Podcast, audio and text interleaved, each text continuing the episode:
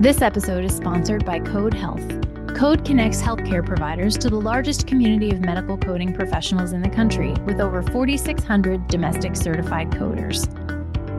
As a single stop for all coding needs, Kode's on demand model has solved for daily staffing challenges and coding inefficiencies by allowing providers to access the right coder at the right time while gaining insights to better manage their coding operations. To learn more about Kode, visit kodehealth.com, that's K O D E health.com, or email Kode directly at partnerships at kodehealth.com.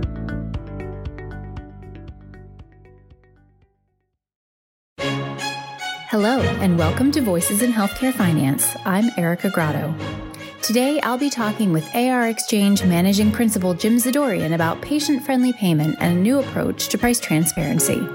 Later, HFMA's president and CEO, Joe Fifer, joins me in the studio to talk about his new podcast, Cup of Joe. Finally, in a segment sponsored by Strata, we've got five ways healthcare organizations can prepare for the future with strategic planning. You can hear all of that after we check in with Rich and Chad for Beyond the News. This is Rich Daly, Senior Writer and Editor for HFMA. Hi, and this is Chad Mulvany, a Policy Director with HFMA. Thanks for joining us on the Beyond the News segment of the podcast, where we take a quick peek at the significance of recent healthcare finance news developments. This week, we're going to talk about the financial impact on hospitals of the recently finalized public charge immigration rule changes.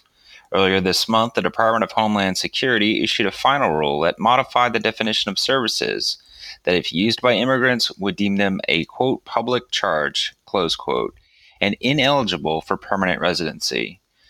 The change added non emergency Medicaid to the list of benefits that, if an immigrant uses, would determine that they are a public charge and ineligible for residency if the service is used for more than 12 months of any 36 month period. The rule is set to take effect October 15th. It applies to immigrants trying to enter the U.S. and those already living here trying to obtain a green card. So, Chad, a lot has been written about the obvious potential impact of the rule change on immigrants, but the rule also could have effects on hospital finances. What kinds of financial fallout should they be watching for? I think one of the things that's going to be challenging about this rule is in the current environment, it, it's a fairly broad expansion of the historic sort of definition of what impacts someone's ability to get a green card but they also carve in and carve out different programs. So it wouldn't be hard, say, for someone who's seeking a green card citizen children to not end up participating in programs that they're eligible for and will have no impact on their parents' immigration status if they so if the child gets Medicaid. Um, so I think you're going to see people tending to shy away, and as that that's going to have impacts on providers. You know, one of the other things to mention is the proposed rule or the final rule does not attach public charge triggers to CHIP or ACA marketplace subsidies.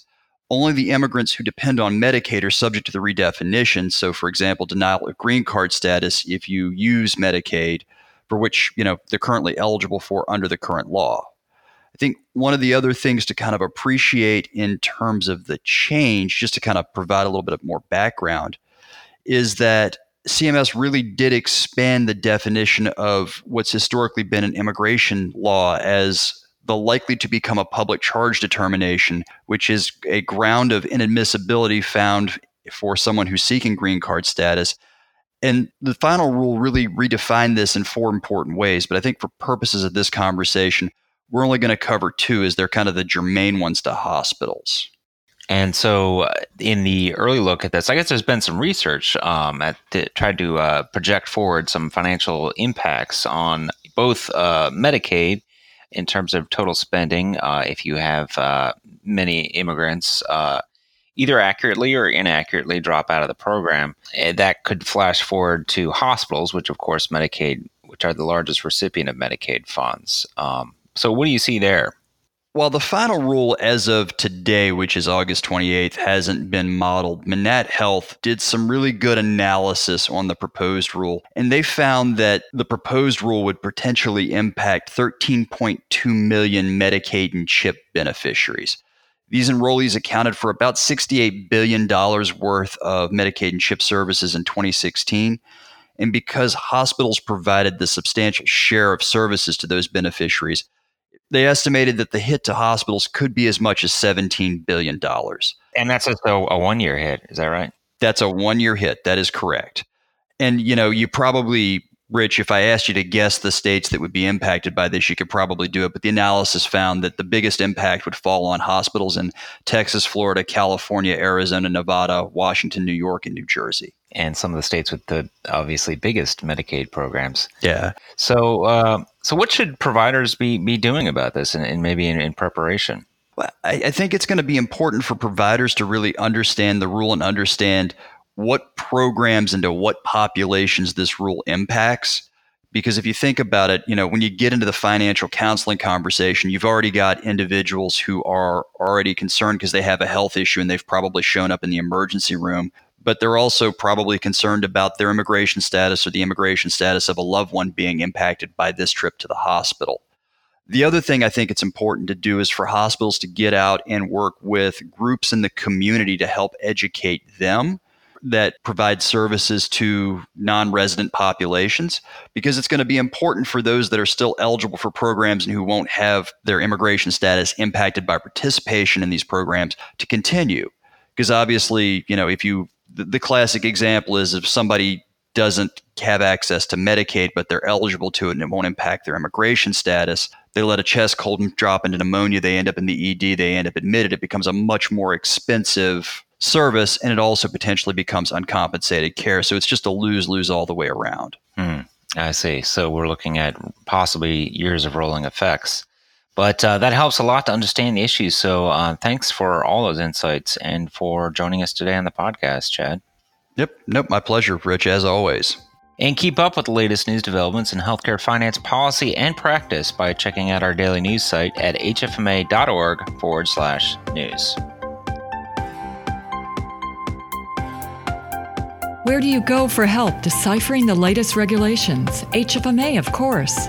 As a member, you have exclusive access to peer generated articles that make sense of ever evolving policy changes and offer practical advice for navigating legislative landmines. Not yet a member? Join now. Visit hfma.org/join to discover all the benefits of membership.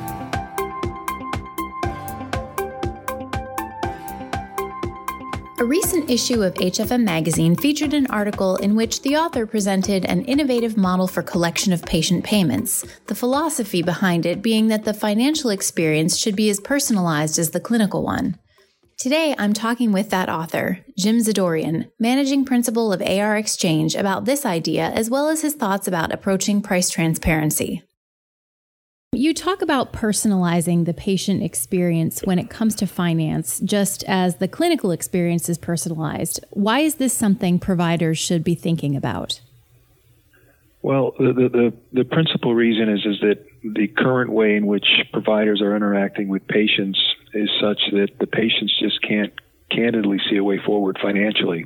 And health systems are relying on uh, relatively, you know, static protocols in which to try to meet you know diverse needs of patients. And the reality is it just doesn't work when you look at the overall performance. So patients just like uh, consumers in any other marketplace are looking for tailored approaches where they can feel they uh, are understood and they've got a way in which to meet the obligations in front of them. Most patients candidly do want to pay.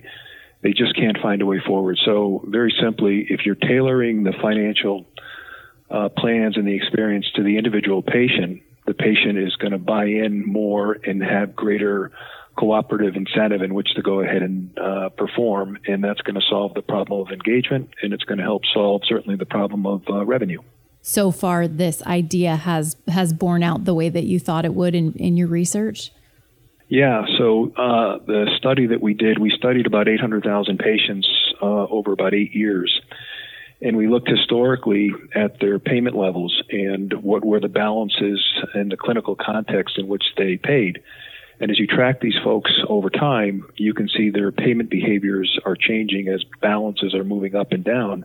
So the central idea was based on the data, we were able to see pretty clearly in the empirical evidence that as balances move and get into a range that patients can afford, they pay at a much higher degree. And interestingly, we see that that kind of inflection point is somewhat binary, meaning that if you are right at the level of what someone can afford, they'll pay it. But as soon as you get a dollar or five dollars after that, they simply can't afford it because they're readjusting or rethinking where to spend their dollars other places. So the idea is to create this kind of optimality where the patient can afford uh, the amount that's in front of him or her. At the same time, that amount is going to bring the greatest degree of revenue opportunity so, I'd like to talk about price transparency for a moment. Um, obviously, a very hot topic right now. You say you have uh, a solution that'll make it simpler for patients and for providers. The premise behind transparency is that there'll be a market efficiency associated with it. In other words, if you go and you see a price, right, an informed consumer can make a reasonable decision relative to if that price is meaningful from a value and a quantity perspective. In healthcare, what's happening is the, the, the large initiatives from uh, relate to showing folks prices, but the problem is in this market, the consumer can't be informed by simple price because you need to have a much deeper understanding of quality and quantity, which you know your typical lay patient isn't going to understand clinical nuance. So what happens is, is the patient is being presented with a price that he or she can't rationalize in terms of its value, which would be the consumer equivalent of going to purchase a car and you've got just a price on the sticker uh, on the windshield, but you have no visibility into the safety features of the car. And so the problem underlying transparency is it can't fundamentally achieve the goals because you've got uninformed consumption. That's the first problem. The second problem is that consumers are generally unaware of the inflationary factors that go into price. So any hospital executive knows that price is an effect of charges, and there's really not a good kind of normalized basis in which to agree if a charge is uh, really fair from a you know market perspective. The hospitals will of course build charges in relation to their cost structures, but they're variable. So the second problem is you have great variability in price. Therefore, you have consumers who A, don't understand the quantity to quality ratio. B, if they're seeing it transparently in a price display, they still don't understand why the price is inflated to the point that it is. And as a result of that, you've got consumers who are effectively defecting because there's no price consumer confidence. And that's really what's the single biggest problem with price transparency. And unfortunately, the legislation, uh, surprise billing legislation and others is really not addressing, it's not going to core, the core of the problem. So our premise is that every consumer has the ability in which to afford a procedure or set of procedures that's within line relative to their financial means and uh, wherewithal. And the idea that we're presenting is to redesign pricing so that pricing is bundled in such a way where every consumer in healthcare could effectively select and purchase care that within it's within affordability ranges for them. Now, interestingly, if you talk like this in front of health systems, uh, health systems, uh, their immediate reaction is, "Wait a minute, you're talking about discriminatory pricing." And moreover, if I drop my prices, I'm effectively going to lose money. Well, the reality of it is to the latter is that the economics don't show that. In fact, when you're pricing more correctly, you're getting far more economic engagement. And you can't have a marketplace where the consumers are effectively disengaging upwards of 91% of the time, is what we see in the data. So pricing smarter means more revenue. As it relates to the overall engagement of the patient, and the ability for the patient to, you know, participate, you see greater satisfaction and other types of things where you currently don't get within the existing system. So transparency at the level that it's currently being deployed in the market can't work because of the reasons related to quality and quantity and expert consumption and informed decision making. The way that you combat that is redesigning prices in such a way that consumers can see the price and electively opt in and have full visibility into what they're receiving. And along with that, you need to provide the level of quality and indicators that are going to associate with the value for the price that the consumer is getting. So effectively, that's how we come uh, come at the market and come at the problem. As consumerism plays a larger and larger role in the industry, healthcare organizations increasingly are looking for ways to respond to this trend. We'll be keeping an eye on Zadoorian's work as well as other consumerism initiatives in the coming months. And if you're interested in reading that article that I mentioned at the top of the segment, it's called Patient Centric Aid in a Consumer Driven Marketplace, and you can find it at hfma.org. Seeking a promotion? Motivation for your team? HFMA online education and certification programs may be the answer. Discuss your objectives with a professional development specialist today by emailing careerservices at hfma.org or learn more at hfma.org slash promote yourself. In one week, HFMA will debut a second podcast. Our president and CEO, Joe Fifer, is hosting Cup of Joe, a series of casual conversations with heavy hitters in the industry. You might have heard our preview episode in June featuring Gail Wilensky from Project Hope. Last week, I invited Joe into the studio to talk about his new project. For this podcast, you're talking with some very influential people, but the feel of the podcast is pretty informal, like you're just meeting up in a coffee shop for a chat. What made you want to take that approach? Well, first of all, Erica, I want to uh, brag on you a little bit. I feel like in these podcasts, I've been learning from the master because you've done such a nice, nice job with with our podcast, and that inspired me to want to do my own. Oh, thank you. Um, but to answer your question, yeah, I, I guess uh, maybe a couple things. One is it's just my personality, and I think by way of a little bit of background, I love podcasts. I listen to podcasts all the time. I drive a lot between my home and the office. You know, I walk the dogs every night when I'm home. Um, you know, there's all kinds of different times, and um, I just find that's a great way to fill the times. I, I keep hearing about podcasts, and I have more than I can listen to. But I learn a lot when I listen to other people's podcasts, and I just personally find that uh, a free flowing, casual conversation um, is is just more fun to listen to. Maybe more important for the listeners, however, is I think in an informal dialogue rather than just a, a, question and an answer that's more formal, I think you uh, get more interesting answers. And you can dive a little deeper into topics if there's a back and forth. So there's a there's a business component to it, but there's also again it's just my style. Have you been surprised by anything you've heard? And do you think the listeners will be surprised by anything? I don't know that I've been surprised. Um, I've learned a lot. Um, you know, for example, listening to Judy Faulkner talk about her philosophies of you know running her organization, it's unique and it, and it's in many many ways very contemporary and and atypical. I think in terms of of how businesses are you know viewed as working. Um, or how she grew that thing literally out of her garage and you know what she focuses on today i thought that was that was just a good learning environment for me you know, another one is again, I don't again wasn't surprised, but listening to Paul Keckley, who's a good friend of mine, and we tease each other a lot. But I always learn so much from him. So no, I don't know that I've been surprised, but uh, uh, just pleasantly pleased and how uh, the folks that we're talking to have been very comfortable in sharing with us in a, and again, in a very casual manner. You ask all your guests this, but I don't think you've ever shared your answer what is your go-to hot beverage? My wife and I, our go-to activity. Um, you know, we don't do movies and we don't do sporting events. Um, you know, our uh, thing that we do is we go out to dinner. It's a good time to connect. You know, we're both busy people. I travel a lot, so th- those times when I can go out to dinner with her and just connect with her are really special moments for us. And I love at nice restaurants; they always seem to have really good, just plain black coffee and so that's that's my go-to. Now for whatever reason it might be atmosphere who knows? I don't seem to get the same enjoyment out of a cup of coffee at some of the big name uh, coffee shops. And so in those i'll throw in you know cream and take the edge off a little bit um, maybe a little sweetener. But but i'm not a i'm not a latte person. I'm not a frozen coffee person. It's either just black coffee in a restaurant or uh, throw a little cream in there at one of the big name coffee shops uh, in terms of location, actually, my favorite place is a little place, uh, and I mentioned this in the introduction to our podcast.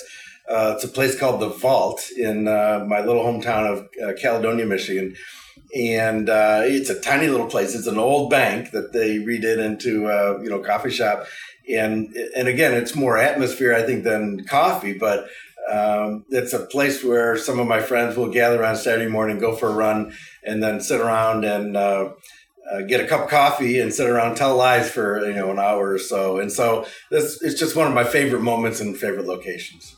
Cup of Joe is available on all your favorite podcast apps, as well as our website, hfma.org. You can listen to the first episode featuring Judy Faulkner of Epic on September 4th. It's a great interview, so grab a cup of coffee and check it out.